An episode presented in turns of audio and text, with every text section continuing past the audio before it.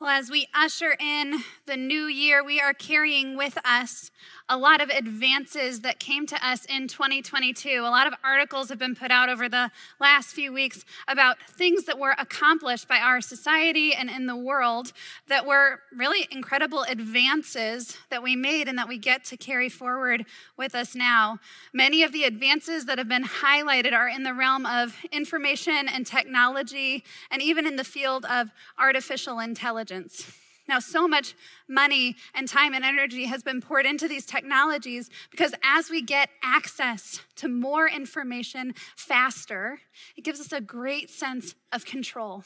We have knowledge about what's happening in our world and the events in our lives, and then we get to have a sense that we are in control or that we maybe even have a little power over them. One of the amazing technologies that was released is a little thing called ChatGPT. ChatGPT is a new artificial intelligence that was released this year. And right now, if you have a question about something or you would like some information, typically we go to Google or a search engine, we type in the question, and it then gives us about a thousand links that we get to parse through to try to find our answer. ChatGPT is an artificial intelligence that clearly and simply offers information and responses to the questions and prompts that we have all on its own. Uh, it answers questions clearly and concisely, but also it can generate ideas on its own. So, some people asked it for Christmas gift ideas, and ChatGPT created their Christmas gift lists that they gave to their families. It's given business strategies. It actually wrote a four paragraph academic essay for a college student, and they got an A on it. It's an incredible technology that has so many uses for us, but of course, inevitably, in the weeks that it was after it was released, most people were just having fun with it.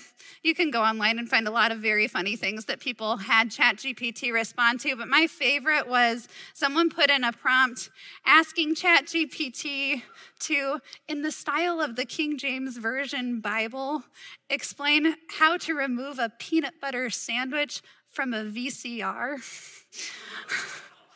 In eight seconds, it responded, and it came to pass that a man was troubled by a peanut butter sandwich. For it had been placed within his VCR, and he knew not how to remove it. It went on. This is the whole text that it gave, and it actually describes how to gently insert a butter knife and remove the peanut butter sandwich. this technology has a lot of implications for us and a lot of uses, some of which may be more helpful than others. but as we, as we begin using these technologies, to get more information, we will do so in order to have a greater sense of mastery over our world and control over our lives. As Corey mentioned, we're in this sermon series now on the book, The Cost of Control by Sharon Hodde Miller, and she will be with us in two weeks preaching the sermon uh, with us. It's going to be great. We're going to ask some questions this week and next week and the following about the role that control plays in our lives and the life of faith. And today we're asking why we control. Like what motivates it, what undergirds it. And there are three primary things that we can identify for why we control. The first is that we inherited it. The second is that our culture disciples us into it. And the last is that control begets control. Once we get a little taste of it, we usually want a little more. So we are going to be in Genesis today, all the way back at the beginning of creation. The setup that God made was that He created this world and He created an abundant garden in which He put Adam and Eve, the first people. God made this garden abundant. He provided them all the food they would ever need, and beauty and security, and He even gave them His own presence with them. This was a beautiful life that he offered them. Now, the one limitation that he gave them was that this tree that was in the center of the garden, they weren't supposed to mess with it. They had been given everything that they need. Don't touch one piece of property. That was what they were told. This was the tree of the knowledge of good and evil. And it was in the context of them being fully provided for that somehow this drive to control still rose up within them. And it plays out in our text today. We're in Genesis chapter 3, verses 1 through 6. It says, Now the serpent was more crafty than any of the wild animals the Lord God had made. He said to the woman, Did God really say you must not eat from any tree in the garden? The woman said to the serpent, We may eat from the trees in the garden, but God did say, You must not eat from the tree that is in the middle of the garden, and you must not touch it, or you will die. You will not certainly die, the serpent said to the woman. For God knows that when you eat from it, your eyes will be opened, and you will be like God, knowing good and evil. When the woman saw that the fruit of the tree was good for food and pleasing to the eye, and also desirable for gaining wisdom, she took some and ate it. She also gave some to her husband who was with her, and he ate it. The central temptation that Eve faced in this passage today and that we still face is found in verse 5. If you are reading along, go ahead and underline the phrase, and you will be like God, knowing good and evil. Eve was tempted to become like God, to somehow overcome her humanness, her humanity. And the primary descriptor of what that meant for her was that she would know good and evil. And when we hear that phrase, good and evil, I think it's pretty easy for us to think of like right and wrong. Like think of terms in morality or like naughty and nice. Um, those kinds of those kinds of ethical terms. But it, clearly, Eve actually already knows right and wrong. In the conversation she has with the serpent, she says, "I'm not supposed to eat from that tree. I am allowed to eat from anything else in this garden." She knows right and wrong at this point. If we go deeper into those words, good and evil, we find the heart of the temptation that she faced. The Hebrew word for good is tov. Can you say that with me? Tov. The Hebrew for evil is ra. Can you say that with me? Ra. This word tov is all over Genesis 1 and 2 as God is creating the earth and calling it good. We read in the third verse of Scripture uh, that God said, Let there be light, and there was light. And God saw that the light was Tov. It was good. The light was good. But light, in and of itself, light as an entity, it doesn't have ethics or morals. Light, light can't be well behaved. Um, it can't follow rules or be good in the ways of ethics and morals. And so the reason God calls the light good, the land good, the sea good, the animals and the creatures good, what he means when God says good is ordered. When God puts something in the exact place where it needs to be with the function that is ideal for God and the world, God looks at it and be says, says, Behold, this is Tov. This is good. This is exactly where it is meant to be. The knowledge of good and evil, then, is not about morality. Tov and Ra are more accurately translated order and disorder. So when the serpent is talking to Eve and says, You're not going to die, go ahead and eat the fruit, the temptation for her isn't that she's all of a, all of a sudden going to know what's right and wrong for her to do. Her temptation is to claim God's power to control and organize and order her own life and the world in the ways that she sees fit rather than trusting and depending on God. This is the temptation that Eve faces and that each one of us face today. And Eve had no reason to believe that God wasn't going to provide for her in the circumstances she was in, and yet that temptation to control still crept in. After she ate, the, the fruit of the garden, she came to recognize the truth at the heart of this temptation. Sherry Hottie, Sharon Hodde Miller puts it this way She says, Control is a God category, not a human one. God can do whatever he wills, but we cannot, not with the same unfettered sovereignty as he can. Control is a God category. God is the one who is meant to order and organize and make things perfect. It would be great if the Eve story was the only time that humanity pursued this kind of control. But if we look at our lives and the world around us, we really see this temptation all around us because our culture disciples us into this. Our culture teaches us that control is the best, that we can order and organize our lives in the ways that are best for us.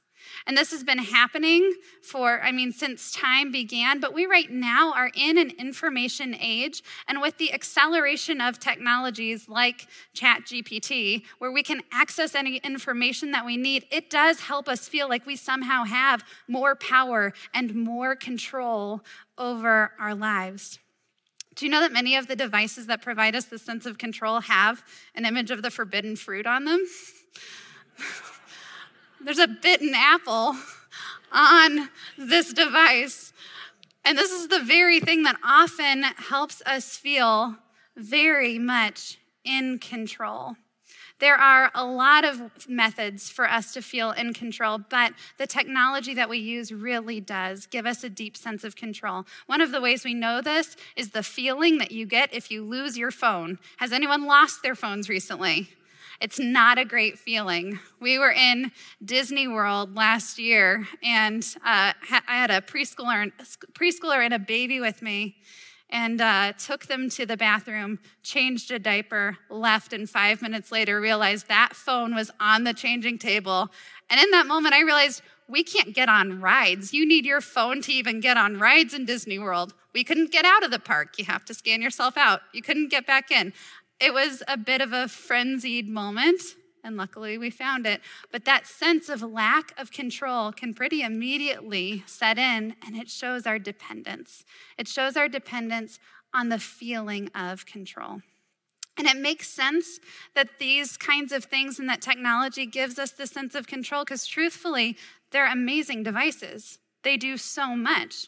They've only existed for 16 years, and yet now, right now, with this little device, these are this is a smattering of the things that I can do with it. I can manage correspondence with my friends and loved ones. I can manage my calendar and my daily schedule. I set my alarm clocks. All of our photos and videos come through this phone. I have endless entertainment. I can look up any fact or any information I need. I can track the weather. I can manage our health care. This thing can turn on my car or my home thermostat or our security system. It can do so much. We even actually tracked Santa this year. We got to see when he left the North Pole, and everyone was in bed by the time that he arrived, which was perfect. It's an amazing thing that this does. Using it gives us a sense like we are in control, but we need to ask the undergirding question are we actually in control? Are we actually in control when we're using technology, when we're managing our devices? If I look at my calendar, uh, I can feel like I have control over the events that are happening in the next week. I can know the appointments that I have, the meetings that I have, school events, et cetera, et cetera. I can look at all of that and feel in control. But if an illness moves through our house, a lot of those things are just going to come right off the calendar. I don't have control over that. If I check my finances, I can feel like I'm in control of my financial well being. But none of us can actually control if we're going to go into a recession or if the market swings. We can't control those things. Or with the weather this time of the year, I find myself checking my weather app a lot, wondering when snow is going to hit again. I don't have control over when it's going to hit or if it does. Control is a God category. Control is a God category. Sharon Hodde Miller names this reality pretty bluntly. She says, if we're going to talk reality, here is what is true. Despite our technological advances, despite our acquired knowledge, despite our ability to predict and prepare, our control is still nothing compared to God's. We are living as if our control over the world has grown by miles when it has really only grown by inches. And the problem is that, we, that when we get a little sense of control, we typically want more. Control has a way of perpetuating itself. That's why these tiny little devices that have only been around for 16 years, the average person checks it 58 times a day. 58 times a day. That's a lot of dependence. It's a lot of dependence on this. This holiday season for us was full. I knew that going into it. We had a lot of holiday events. We had things we were prioritizing with our kids. And all of this led up to a family trip that we were taking. And so, about four weeks before the holidays were coming, I started getting into planning mode, planning and managing mode, because it helped me feel more in control. So I started making packing lists for our family trip. Each person had their own individualized packing list. I had a day of packing list. I had a snacks and drinks packing list. We had a gift spreadsheet for everyone to know where, where the gifts were going and who was getting what. I had all of it managed and it felt good. What I couldn't have predicted was that a few days before the trip, I would get hit with influenza A, which knocked me off my feet absolutely knocked me off my feet. I couldn't have predicted it. I didn't know that it was coming. And then once it hit, it hit so hard that there was nothing really I could do about it. So the family trip, the day we're supposed to leave, is beginning to approach. And I was starting to feel better. My husband said, like, how are you feeling? Where are you at? Do you think that we can make it? Should we delay? What should we do? And I looked through all of these packing lists and to do lists on my phone. And I said, I, I think I have it in me for the drive, but I can't do all of this. I don't have all of this in me. I can't do it. Let's just grab some stuff and go. So we looked around our house, we grabbed the stuff that kind of logically needed to come with us, we threw it in the car, and we went. Uh, looking back, it was fine. It was good, amazingly. Even without my to do list and my packing list, everything was fine. A couple gifts didn't make it, and two outfits weren't coordinated. And I would say that was the biggest fallout of all of it. I think we were okay. I think we were okay. the solution to our problem with control is surrender. It's surrender to God.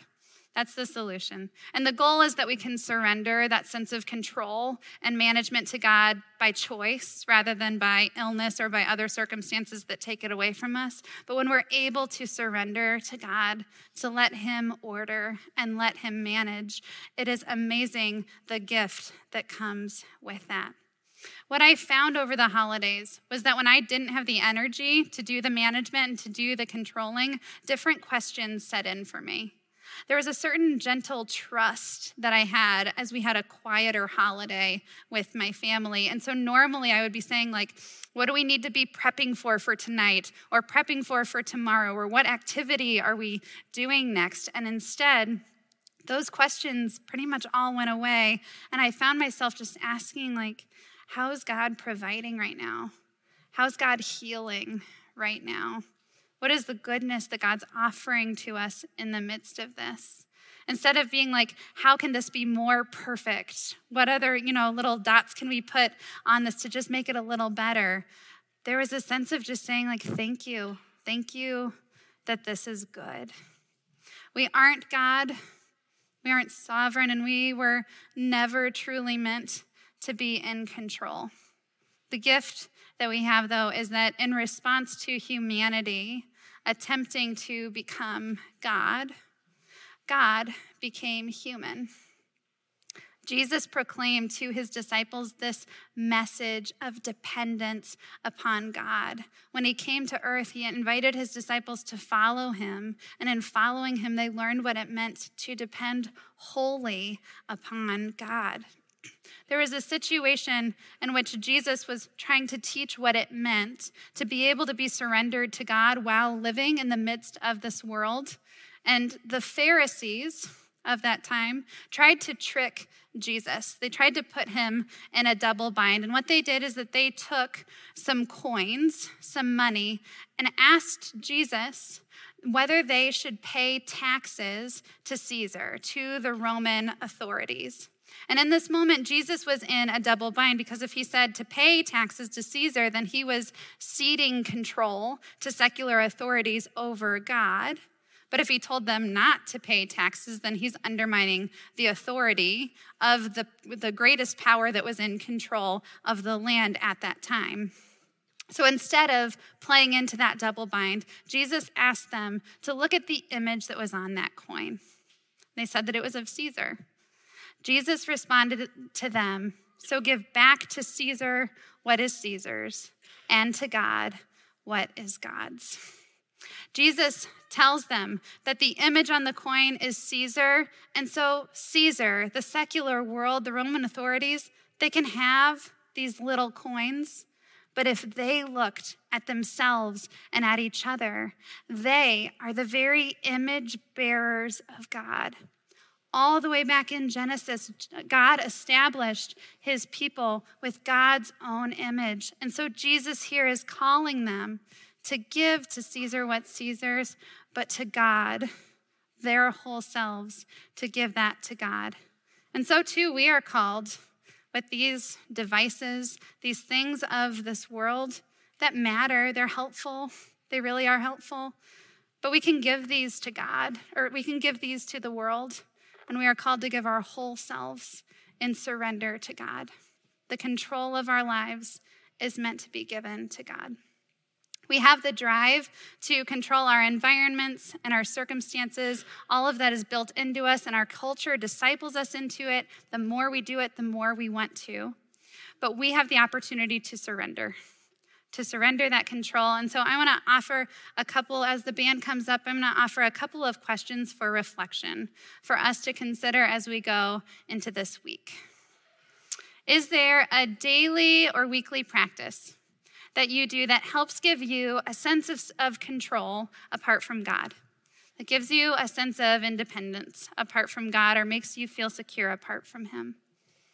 And the second question is there a daily or weekly practice that would help remind you that God is the one who truly is in control? That you can offer that control to Him and that He will be good and faithful when we surrender to Him.